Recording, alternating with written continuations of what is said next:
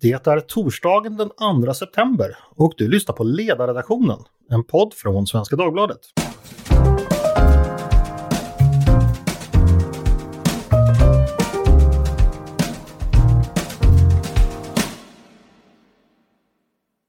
Cementtillverkaren Cementas verksamhet har varit en följetong hela den här sommaren. I juli beslutade som bekant Mark- och miljööverdomstolen att företagets tillstånd att bryta kalksten på Gotland för en fortsatt produktion inte kommer förlängas i höst. Ett produktionsstopp hotar alltså, vilket skulle få stora konsekvenser för Sverige eftersom större delen av all betong vi använder den kommer från fabriken i Slite. I augusti så beslutade regeringen att Cementa skulle få sitt tillstånd tillfälligt förlängt genom en ändring i miljöbalken.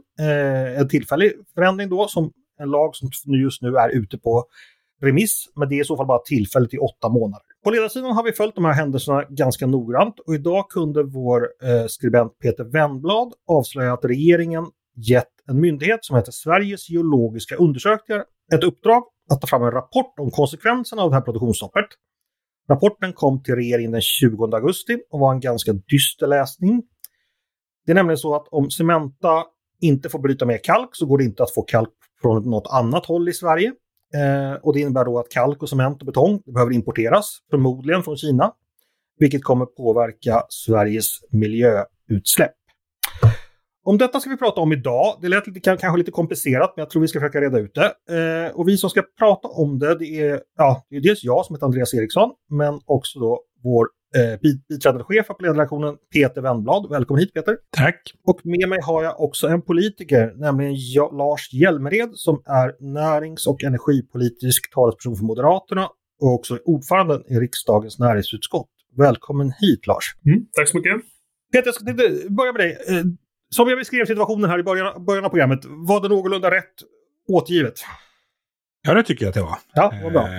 Mycket komprimerat, men korrekt. Ja, det är så med podden, man får vara tajt ibland. Men det du kunde berätta om idag, eller det publicerades på webben redan igår tror jag, vad är det viktigaste med det och vad betyder det?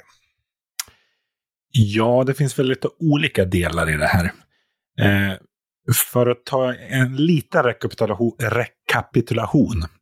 Så gjordes det ju en del, har det ju varit ganska mycket väsen kring en annan rapport som regeringen beställde, en snabb rapport från ett konsultbolag som heter Ramboll som gjorde liksom en snabb utredning av konsekvenserna av ett produktionsstopp i Slite. Och den här rapporten har ju blivit lite ifrågasatt för att den var så snabbt gjord och det var... byggde på ett ganska smalt underlag, mycket returinformation från liksom näringen självt. Medan den här beställningen till SGU som gjordes flera veckor innan har liksom varit okänd för de flesta. Det SGU kommit fram till i den här rapporten, alltså att ett produktionsstopp skulle få omfattande konsekvenser, liksom samhälleligt, miljömässigt, socialt, ekonomiskt, är ju egentligen inte någonting överraskande, även om det är ovanligt skulle jag säga att en myndighet uttrycker sig så närmast brutalt, för det är ju inga roliga scenarier som beskrivs i den här rapporten. Nej, alltså de myndigheter pekar helt enkelt på att vi verkligen kan hamna i problem ifall, och det finns inga riktigt bra lösningar heller inom räckhåll, har jag förstått saker rätt då? Ja, precis. Alltså det går inte att bryta kalksten någon annanstans i Sverige. Det tar tid för marknaden att anpassa sig till förändringar och det finns ingen liksom, riktig produktionskapacitet i Europa. Och sen så finns det ju ett grundproblem här. Man kan tycka så här, men cement och betong, hur komplicerat kan det vara? Jo, men det är ganska komplicerat. Alltså cementblandningarna är liksom utprovade under lång tid. Och väldigt exakt, den kemiska sammansättningen är väldigt exakt. Och det här det finns byggstandarder och massa sånt där som gör att cementen måste vara av en viss kemisk sammansättning. Och att ändra de här, tar du sten någon annanstans ifrån, ja då får du också en annan sammansättning. Och då utlöser du blir det en dominoeffekt, du får effekter överallt och det tar tid att ställa om det. Mm. Sen använder ju myndigheten också ett intressant ord som vi inte var helt bekanta med som handlar om, heter det kritikalitet? Precis. Kan du bara berätta, vad menar man med det? Ja, men den här rapportens kanske mest kärnfulla och uttrycksfulla mening är ju då att SGU menar att det som händer nu är ett exempel på hur man inducerar kritikalitet av en kritisk råvara. Det vill säga att vi på eget bevåg skaffar oss brist på en samhällsviktig produkt. Vi sätter oss själva i skiten helt enkelt. Kan vi... Ja, ungefär så. Vi lägger krokben för oss själva. Alltså det är ju nästan närmast som en isländsk saga här i sin ordknapphet. Men det är ju vackert att en myndighet kan skriva så. Lars... Det finns ofta poesi i byråkratins prosa. Ja. Lars, jag vänder mig till dig. När du hörde om detta, vad tänkte du? Kände du till SGUs slutsatser innan Peter skrev om det? Inte i alla delar gjorde jag inte det.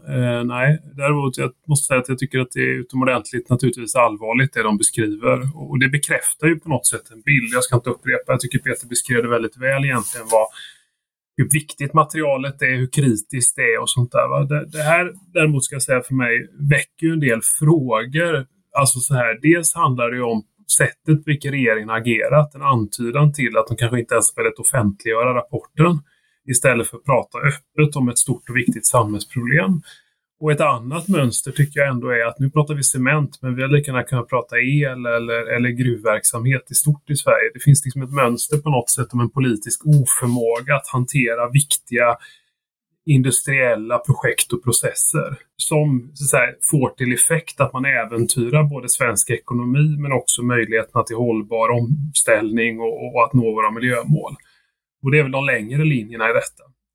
Låt mig också bara säga det att i korta tiden framåt här så kommer ju Ibrahim Baylan att kallas in till utskottsförhör i riksdagen igen. Så att de här frågorna som har kommit från Svenska Dagbladets ledarsida nu kommer ju helt säkert väckas till näringsministern när han kommer försöka beskriva så att säga, stämmer de här uppgifterna i rapporten, delar han detta, stämmer uppgifterna att han eventuellt har försökt lägga locket på etc.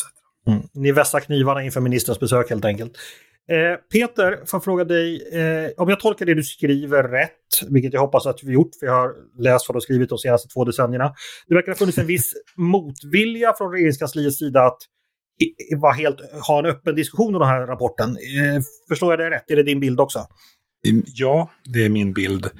Sen ska jag säga, jag har ju märkt på reaktionerna att många tolkar det som mörkläggning eller att hemlighetsmakeri, det kanske jag inte skulle kalla det för, men det finns ju olika sätt att behandla information säga. Och det som jag måste uttrycka mig lite vagt för att liksom inte avslöja var uppgifter kommer från att säga, men jag har anledning att tro att det fanns en plan från SGU att publicera den här rapporten i samband med att den lämnades in till Näringsdepartementet den 20 augusti, men att Näringsdepartementet bad SGU att inte göra det. Mm. Men jag kommer få anledning att återkomma till det. Okej. Lars, har du någonting att säga om just gången mellan myndigheten SGU och regeringskansliet här? Vilken information som man vill prata om och inte? Det kan mycket väl vara så att regeringen försöker styra och uppmana en myndighet om datum och när man ska släppa och inte och sådär. Va? Jag tror bara att det här trixandet kommer inte att lyckas, för jag tror att fakta och verklighet kommer att övertrumfa. I det här fallet så är det ändå då att, vi kommer säkert tillbaka till det ändå, att regeringen ju i och för sig är på väg med lagstiftning, men med den så löser man inte Sveriges långsiktiga behov. I det här fallet av cement. Så man kommer liksom inte ifrån grunddiskussionen. Hur ska vi säkra i det här fallet då cement för att kunna bygga fundament i vindkraftverk eller nya broar som vägar och liknande. Va? Och då kommer man tillbaka till att regeringen måste agera när det gäller att säkra import och tillgång och nationell produktion. Mm. Jag tänkte faktiskt vi ska gå över på det direkt. Som ni säger då, så det är på gång ett förlängt tillstånd från Cementa där man är i 8 månader ska få bryta viss kalk, så vitt jag förstår det. Men vad är det den långsiktiga lösningen? Vad händer nu i processen och vad blir den långsiktiga lösningen? Lars, vad ser du framför dig om vi tittar den närmaste tiden? Ja, tittar vi det så kan det ge lite andhämtning om riksdagen skulle fatta det här kommande beslutet, vilket jag tror riksdagen kommer göra. Då pratar vi om ett 8 månaders förlängt tillstånd för kalkbrytningen på Gotland. Däremot om vi tar fasta på vad Peter sa för en stund sedan, hur alternativ ser ut. Man byter inte bara en cementsort mot en annan. Det finns ju andra fabriker i världen, men de levererar till andra kunder, så man kan inte snabbt bara ändra om i det här fallet för att kunna då få cement till att bygga ny tunnelbana i Stockholm, Västlänken i Göteborg eller nya vägar och järnvägar hur som haver. Så att på något sätt så måste en långsiktig lösning till. Och då är det helt enkelt att antingen får man ge ett nytt eller förlängt tillstånd till verksamheten på Gotland. Långsiktigt titta på alternativ som kan finnas för att bryta kalk på andra ställen i Sverige. Och naturligtvis import över tid. Men min bedömning sammantaget är att det här är ju som att svänga med en stor atlantångare i en småbåtshamn. Alltså det är jättekrångligt att göra detta kortsiktigt. Så att hur man än vänder och vrider på detta så måste man agera kvickt för att säkra tillgången. Annars har vi stora problem praktiskt och ekonomiskt i Sverige. Mm. Men du är ju ändå politiker och du kan eventuellt tillhöra en majoritet som styr Sverige efter nästa val. Vad skulle ni göra rent praktiskt för att säkra tillgången till cement? Jag skulle säga så här att en lite mer långsiktig förändring som är viktig både för det här men också andra industrier, det är ju att göra reformer och förändringar av miljötillstånden. Ett generellt problem vi har i Sverige när industrier söker tillstånd är att det tar för lång tid, kostar för mycket pengar och att det ofta är oklart för den som söker vad man behöver leva upp till för att kunna få ett nödvändigt tillstånd.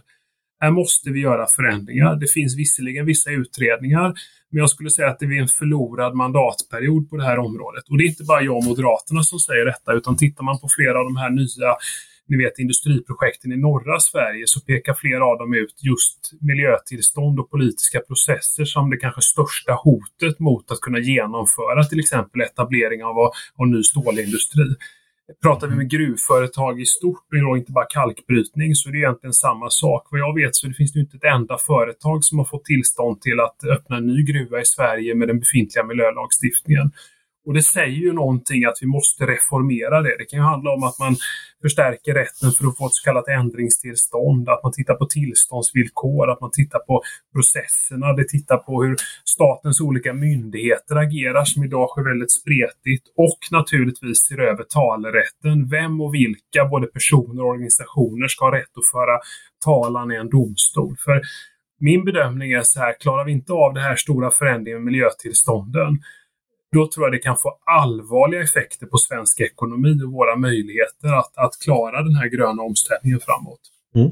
Jag slutar med till dig Peter. Jag vet ju att du har varit inne tidigare både i skrift och i tal på just sega och komplicerade miljötillstånd så tillvida. Men saken är ju det att i den andra vågskålen här så finns det ju ganska stora värden också. Det finns biologisk mångfald ofta, det finns människors liv och hälsa, det finns i det här fallet grundvatten. Alltså det finns ju ändå en avvägning som behöver göras. Hur tänker du att man ska resonera om man ska in och reformera den här processen utan så att säga att man andra värden går förlorade? Hur ska politikerna resonera? Eller hur resonerar du? Det handlar ju om att vilken balans man ska ha mellan olika intressen. Alltså lokala miljöintressen och globala miljö- och klimatintressen eller mellan, vad säger jag, miljöintressen och bredare samhällsintressen. Och det är väl liksom min bild att det måste till en annan balans. Idag är miljölagstiftningen väldigt närsynt. Alltså den tittar bara på den lokala miljöpåverkan. Ja, ska man vara krass, den lokala miljöpåverkan av en industriell verksamhet är nästan alltid negativ.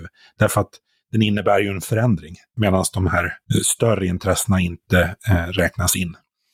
Men den balansen, alltså, den kan ju se olika ut. Men sen det allvarligaste, det är liksom oförutsägbarheten. Och jag skulle säga att det finns en destruktiv myndighetskultur kring miljötillstånden. Alltså en felfinnarkultur. Alltså myndigheter har ju naturligtvis ett uppdrag att värna lag och ordning.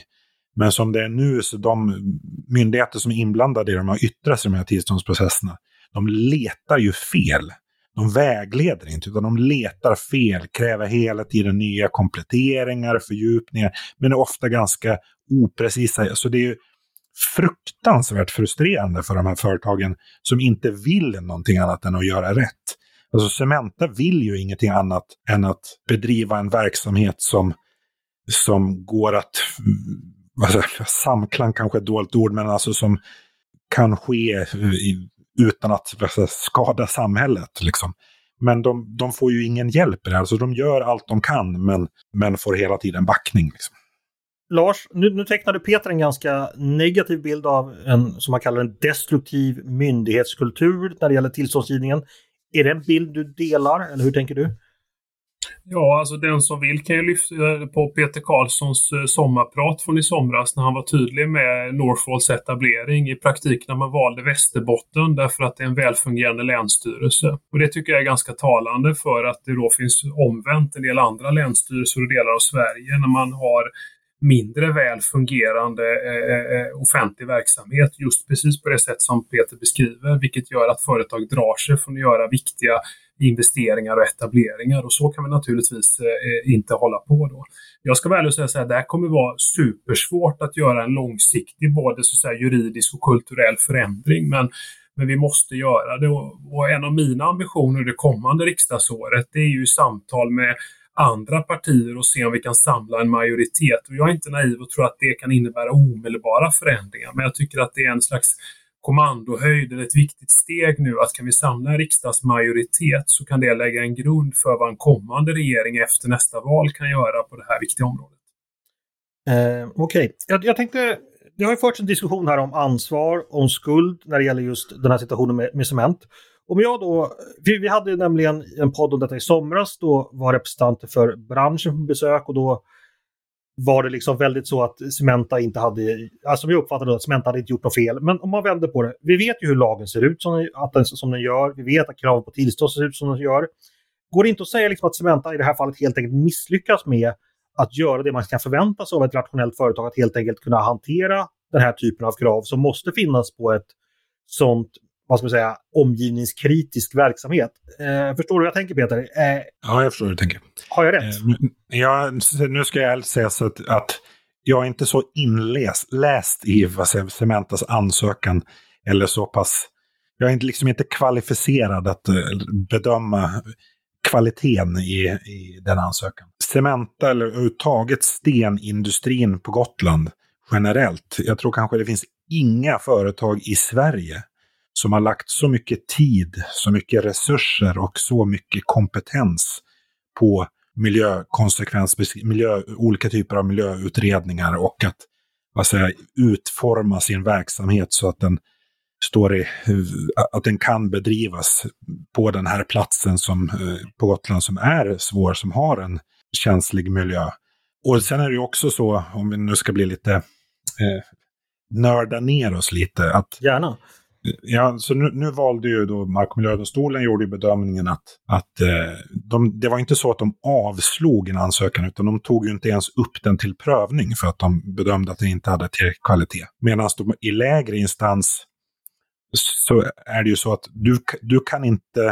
du kan inte ens få ditt ärende prövat i lägre instans om din ansökan inte bedöms hålla tillräcklig kvalitet. Så liksom när väl den lägre instansen säger så här, jo men nu tar vi upp det här till prövning, då har du liksom fått kvalitetsstämpeln att den här håller måttet. Så att jag förstår förvåningen från Cementa att liksom två domstolar kan göra så totalt olika bedömning, för det var ju inte bara att den lägre instansen tyckte att ansökan höll tillräcklig kvalitet, de gav ju dessutom tillstånd. Alltså det var liksom två boxar som kunde bockas av liksom. Men sen absolut, det har funnits invändningar längs hela vägen från vissa myndigheter, men som jag var inne på tidigare, det har myndigheterna alltid. Du kan inte hitta en enda miljötillståndsansökan som inte har ganska ingående invändningar från Naturvårdsverket eller Havs- och Vattenmyndigheten eller SGU liksom. Peter, skulle du säga att vi har aktivistiska myndigheter i det här fallet? Ja, det finns aktivistiska tjänstemän. Jag skulle inte säga att vi har aktivistiska myndigheter, men det finns aktivistiska tjänstemän. Lars, en delikat fråga till dig. Håller du med Peter om det? Ja, det tycker jag absolut. Tittar man på hantering av miljötillståndsärenden vad gäller vattenkraften, om vi tittar på viltförvaltningen i Sverige eller flera andra frågor, så står det ju alldeles klart för alla inblandade att det finns aktivister på myndigheter. Tveklöst så. Mm-hmm. Hur ska en moderatledd regering ändra på det? Nej, men jag tror som jag sa att vi behöver ändra en del av de här miljötillståndsprocesserna och då är det lätt att säga utifrån samhällsproblemet där det kostar för mycket pengar, tar för lång tid och den här osäkerheten att man inte vet som företag. Men det är viktigt att börja där. Sen tror jag att man måste vända på varje sten i de här processerna för att se. Kan man minska antalet intressenter som kan föra talan? Kan man avgiftsbelägga överklaganden? Kan man när det gäller vissa material överväga att lägga in så riksintressen och stärka den rollen?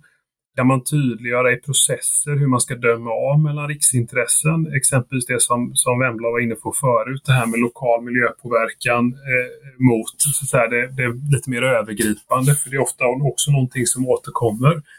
Kan man stärka rätten till ändringstillstånd? Idag finns en dubbelreglering där många industrier både regleras av EU-regler och samtidigt ska miljöprövas i Sverige. Skulle man kunna slopa det ena för att underlätta? Jag ger ganska tekniska exempel för jag tror att förr eller senare så kommer man dit hän att man måste göra den typen av reformer för att förändra lagstiftningen. Det kommer ta tid.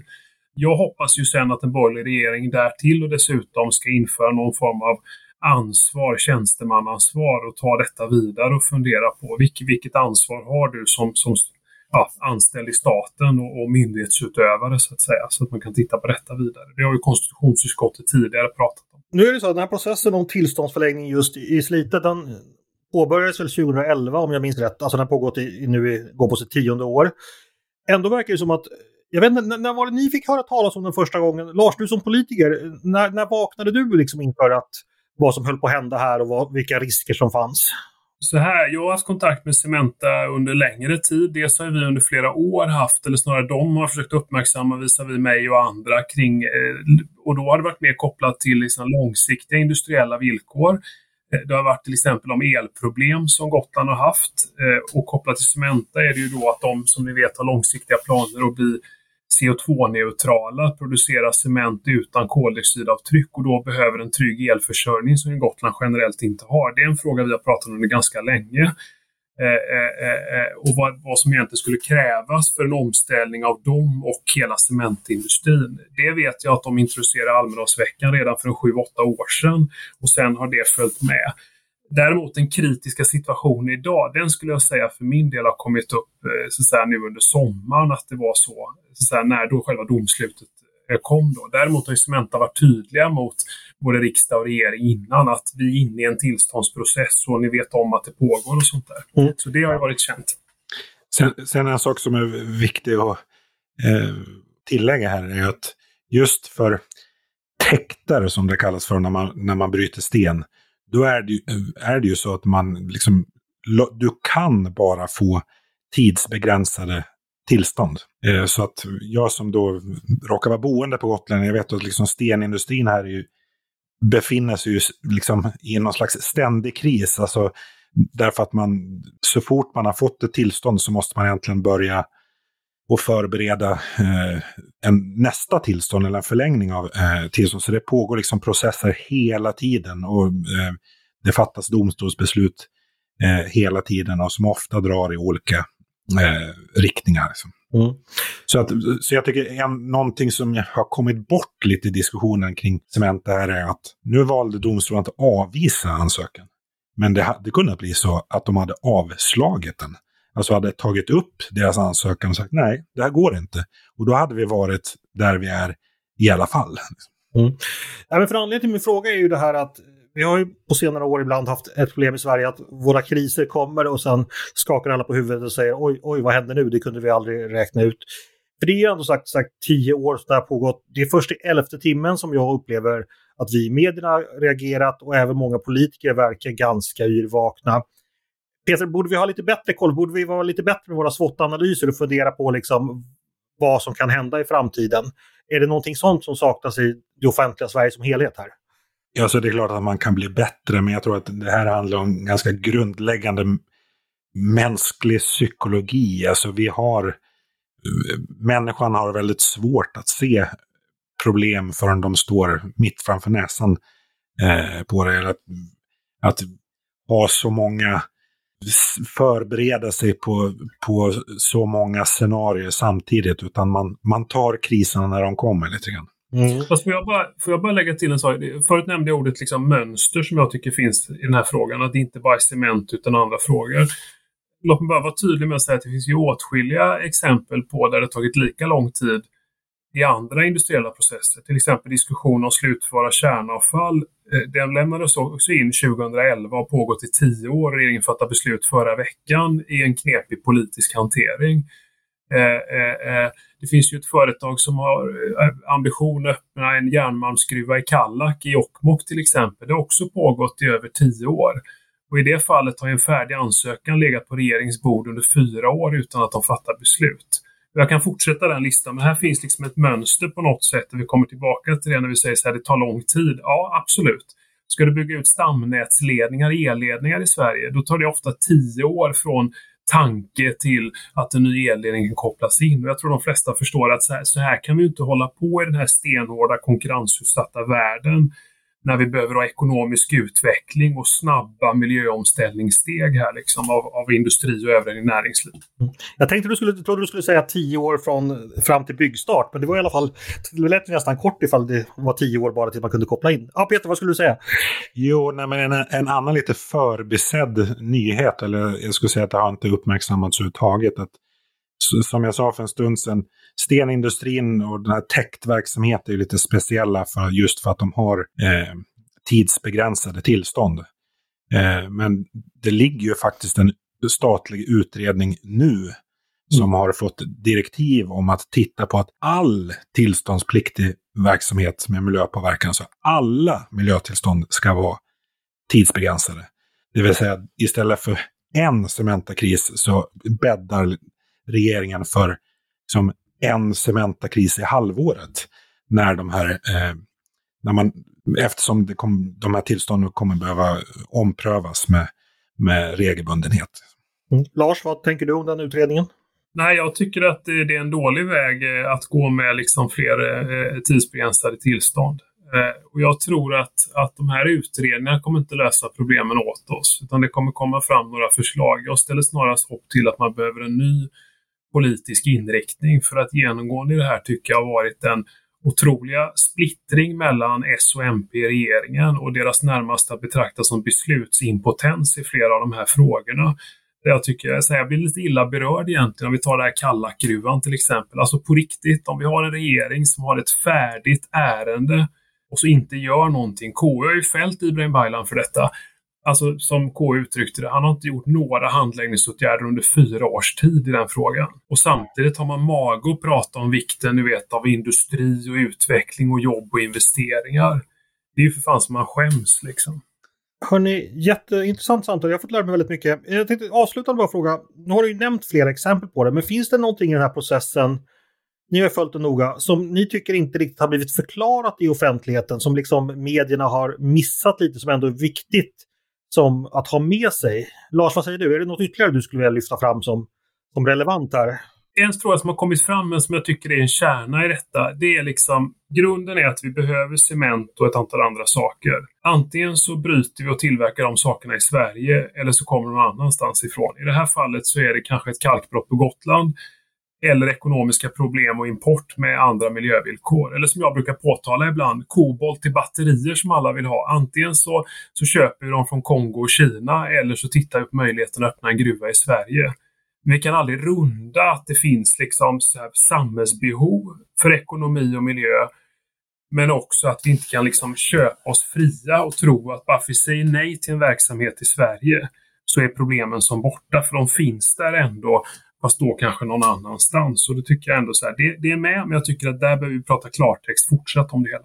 Mm. Peter, om du får samma fråga, någonting ytterligare du skulle lyfta fram som viktigt? Ja, jag tycker att det finns en förbisedd del av Cementas själva ansökan. Alltså medialt och politiskt så har det ju framställts lite grann som att det står cement mot vatten. Alltså att Cementas verksamhet riskerar tillgången på vatten på Gotland.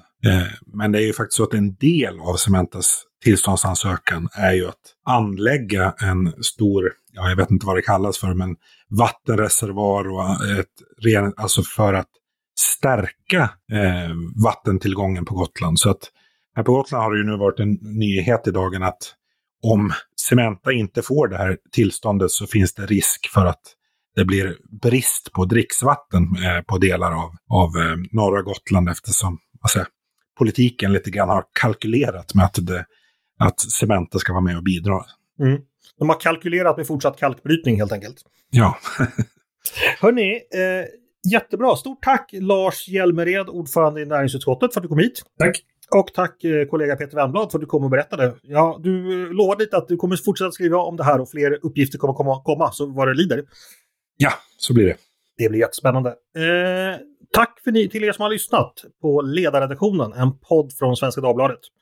Hör gärna av er till redaktionen med tankar och synpunkter på det vi har precis diskuterat. Och också gärna om ni har idéer och förslag på saker vi borde ta upp i framtiden. Vi har ju en podd varje dag så vi behöver hela tiden nya ämnen att sätta tänderna i.